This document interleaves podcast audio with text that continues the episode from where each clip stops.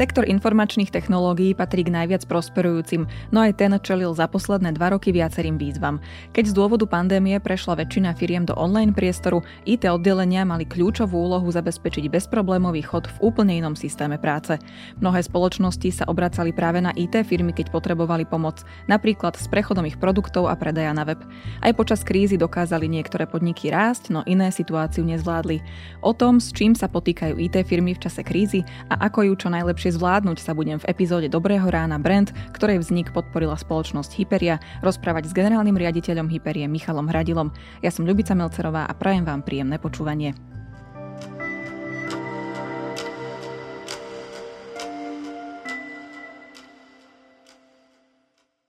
Pán Hradil, to, či je firma dobrá a má zdravý systém fungovania, často odhalia práve krízové situácie.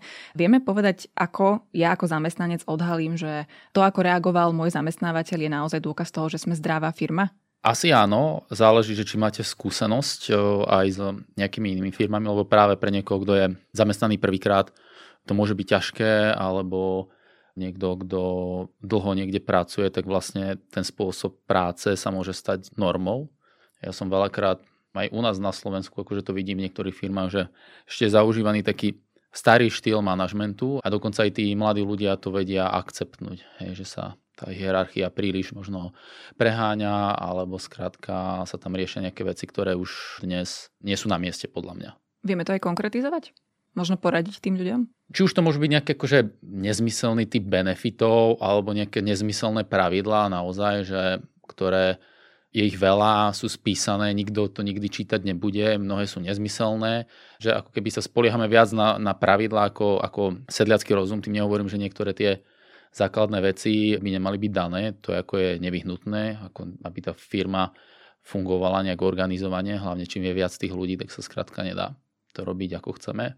Ale vyslovene, keď sa to preháňa ten zamestnanec to asi cíti, že to je nepríjemné a potom je to aj individuálne, že niekomu to nevyhovuje ten systém a chcel by viac slobody a možno firma to tak nechce a to je tiež v poriadku a musia si proste povedať, že akých zamestnancov tá firma hľadá a kde chce ten zamestnanec pracovať. Čiže platí vlastne aj to, čo aj o vzťahoch počúvame, že komunikácia, komunikácia, komunikácia. Určite. Predpokladám, že v kríze treba manažovať firmu inak, takže ako na to vo vašom sektore, čo sú možno najväčšie výzvy, ktoré treba prekonať? Povedzme napríklad to konkrétne na tej pandémii. My sme boli taký špecifický prípad, lebo nám pandémia dokopy pomohla výrazne, lebo to trošku tak znie.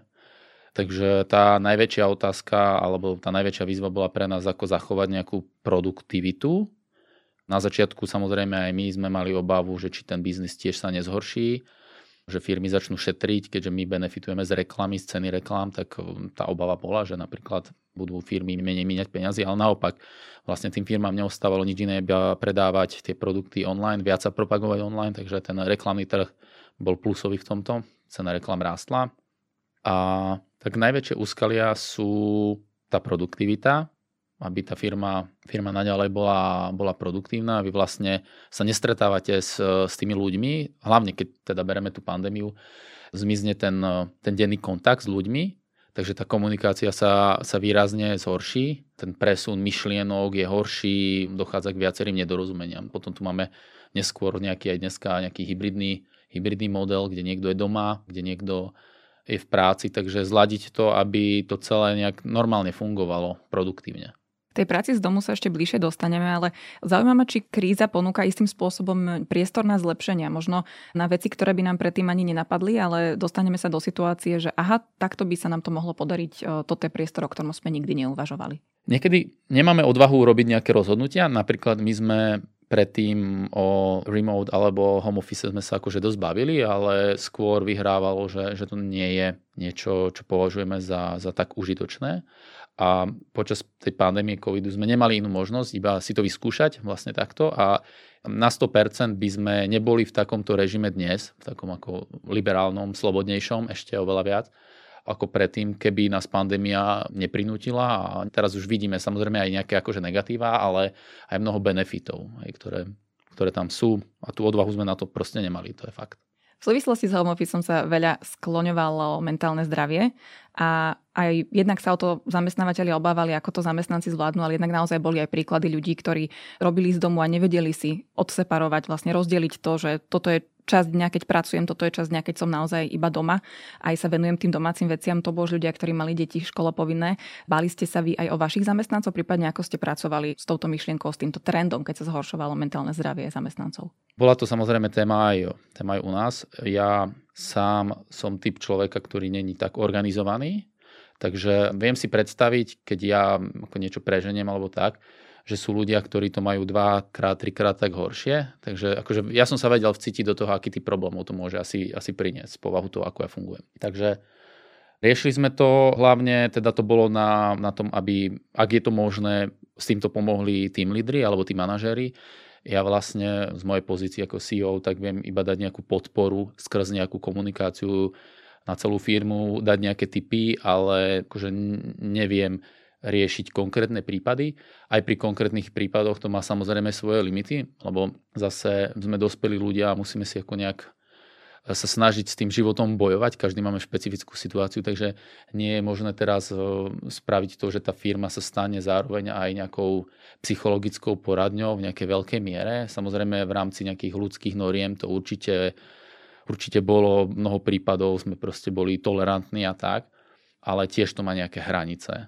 Je to ťažké, je to podľa mňa veľmi o nejakom návyku tých konkrétnych ľudí a väčšinou, a sú ľudia, ktorí s tým vyslovene majú problém a dlhodobo vlastne im to bude v živote robiť problém, kým to nejak nezlomia. A potom sú takí, čo to zvládajú a potom sú takí, čo majú presne tak, ako ste spomenuli, špecifickú situáciu detí, alebo sú teraz zrazu s partnerom 24 hodín doma, je to predsa len zmena ako predtým.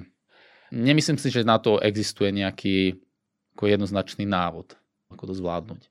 V poslednej dobe sa stále viac hovorí o sabatikale. Pre tých, ktorí nás počúvajú a možno nevedia, o čo ide, tak je to vlastne voľno od práce, počas ktorého zamestnanec nepoberá plat, ale stále sa mu drží to pracovné miesto, čiže nie je v žiadnej výpovednej dobe. Sú IT firmy aj mnohé iné, ktoré k tomu postupne pristupujú. V niektorých to vyžadujú odbory, v niektorých to funguje už niekoľko rokov. Ako to vy vnímate? Pretože ja sama som si zažila niečo také, ale na druhej strane si viem predstaviť, že z pozície nadriadeného by som sa možno aj bála, že zrazu sa mi dvihnú traja ľudia naraz z jedného oddelenia a čo ďalej? Ako sa to dá zvládnuť? Hlavne tá kultúra firmy, keď je nastavená dobre, tak by sa nemalo diať to, že, že teraz nastane takýto masový nejaký, nejaká masová akcia, že, že ľudia bez ohľadu na to, že si uvedomia, aké to môže spôsobiť firme, povedzme, že dajme tomu škody, že by bezohľadne si povedali, tak ja teraz idem na, na 6 mesiacov preč.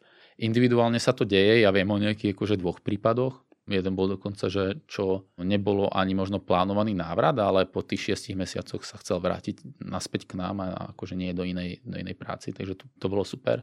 To bol práve zamestnanec kolega, vlastne môj kamoš, ktorý u nás bol už dosť dlho. Nemáme s týmto nejaký problémy u nás ani, akože určite sú obdobia, kedy treba máknúť, ale myslím si, že sme pod nejakým benchmarkom nejakého stresu. Akože nie je každá pozícia, ale že nie sme taká typická firma, kde kde podľa mňa je taký priestor, alebo by sme tlačili ľudí do situácií, kde by mohli vyhorieť alebo sa unaviť. Nemyslím si, že my máme takú kultúru. Kvalitné pracovné prostredie, takéto fyzické, keď už sme v práci, je jedným z benefitov, ktoré ponúkajú firmy, keď e, sa snažia zamestnať nových ľudí, keď lákajú nových ľudí do svojho týmu. Ale často vidíme v tých inzerátoch, benefity, ktoré sa týkajú presne toho prostredia, že firemné raňajky, nejaké oddychové miestnosti, moderné pracovné prostredie, lebo veď aj to vlastne mnohým nám na tom záleží. A tým, že mnoho ľudí už teraz si zvyklo na to, že možno preferujú tú prácu z domu, upravuje sa na trhu aj niečo takéto, že museli sme vymyslieť spôsob iných benefitov, ktoré sa dajú využívať aj z domu? Toto je super téma. No, tu by som sa vrátil možno aj k tomu nejakému štýlu toho manažmentu. Tak za A, niektoré firmy si myslia, že tie benefity sú benefity a dneska sa to už stáva normou. Čiže to je proste, musíme sa pripraviť na to, že to prostredie, ktoré pripravíme pre zamestnancov je štandard. Teraz sa nemajú tie, tie firmy tlapkať po pleci, že teraz ako sme my niečo vynimoční, že tu nie, nie, nie sme v škaredých priestoroch a ste v pekných priestoroch, takže teraz Teraz si nás musíte strašne viac vážiť. Samozrejme to súvisí aj s peniazmi. Mne sa to ľahšie hovorí, lebo sa nám finančne darí a je oveľa jednoduchšie spraviť takéto prostredie, keď sú na to tie prostriedky. Ale zásadne, že by sa to menilo, no ešte k benefitom toľko, že podľa mňa ľudia majú hlavne dostať peniaze, hej, že nemajú sa, nemá sa nejak veľmi skrývať, alebo nemal by sa skrývať ten benefit, akože je na úkor nejakej mzdy, Tam tí ľudia si majú za svoje peniaze byť schopní kúpiť to, čo chcú, keď robia tú prácu, ktorú má nejakú hodnotu. To je tiež akože separátna téma. Čiže pre niekoho môže byť benefit, že môže ísť do fitka niekto chce hrať počítačové hry, tak mu máme, jednému máme dávať kartu do fitka, jednému ako myš. Hej. Takže podľa mňa to s benefitmi ako netreba úplne preháňať, mať to dobré prostredie, spraviť nejaké akcie, kde sa, kde sa ľudia môžu stretnúť a byť nejak tolerantní tým potrebám, ale tiež my nechceme teraz manažovať tú firmu tak, že myslíme, čo každý, kto by ako, ako potreboval. Tak sa nedá tá firma ako dobre budovať podľa mňa. Koncom roka 2021 bol v porovnaní s obdobím spred pandémie dvojnásobný dopyt po ITčkároch, lebo veď digitalizovalo sa vlastne prakticky všetko, čo sa len dalo. Ako je to s dopytom teraz? Ten dopyt je obrovský stále. Tam je nedostatok eh, ITčkárov a generálne ako týchto ľudí z, uh, z IT priemyslu. Takže to je, neviem či stále ako horšie, ale je, je ich nedostatok. Mohli by sme sa baviť o dôvodoch tiež. Môžem skúsiť Aké povedať. Sú? Tak jedna vec je, že tá digitalizácia je ako obrovský trend a zároveň tú prácu s technológiami. Dnes už platí, že, že už dokážu to robiť akože, to by znie trochu blbo, že už aj menej bystrí ľudia, že kedysi to boli tie, tie bedne, dneska tie, tie technológie tak menia, že ľudia, ktorí by to kedysi ne, nemohli robiť, dneska už môžu robiť programátorov čo je super, že sa to akože otvára oveľa viac ľuďom.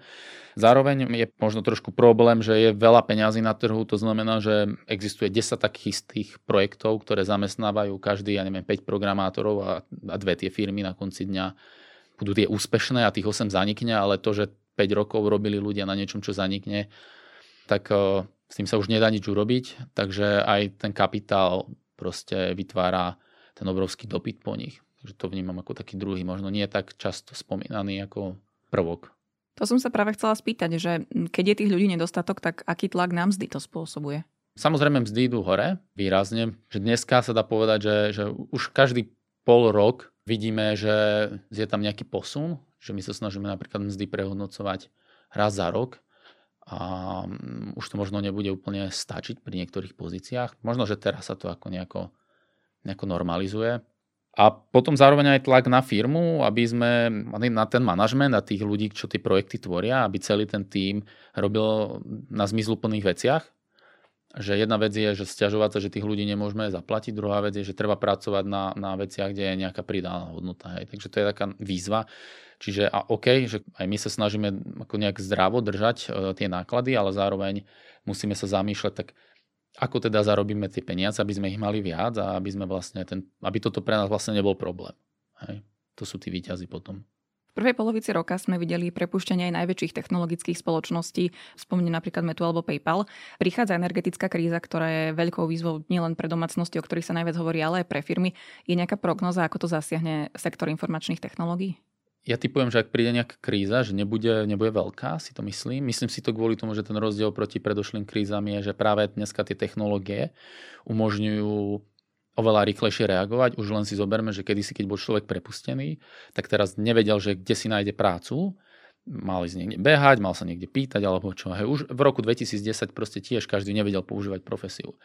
Dneska vďaka tomu ten človek má oveľa rýchlejšie, väčšie možnosti aj zmeniť typ povolania, akože skočiť do, do nejakej inej oblasti Takže myslím si, že to skôr, ja by som to nazval skôr, že je to nejaká racionalizácia, keď si zoberieme tie technologické firmy, mnohé majú neuveriteľný počet akože, zamestnancov, že nejaký malý produkt riešia proste desiatky ľudí.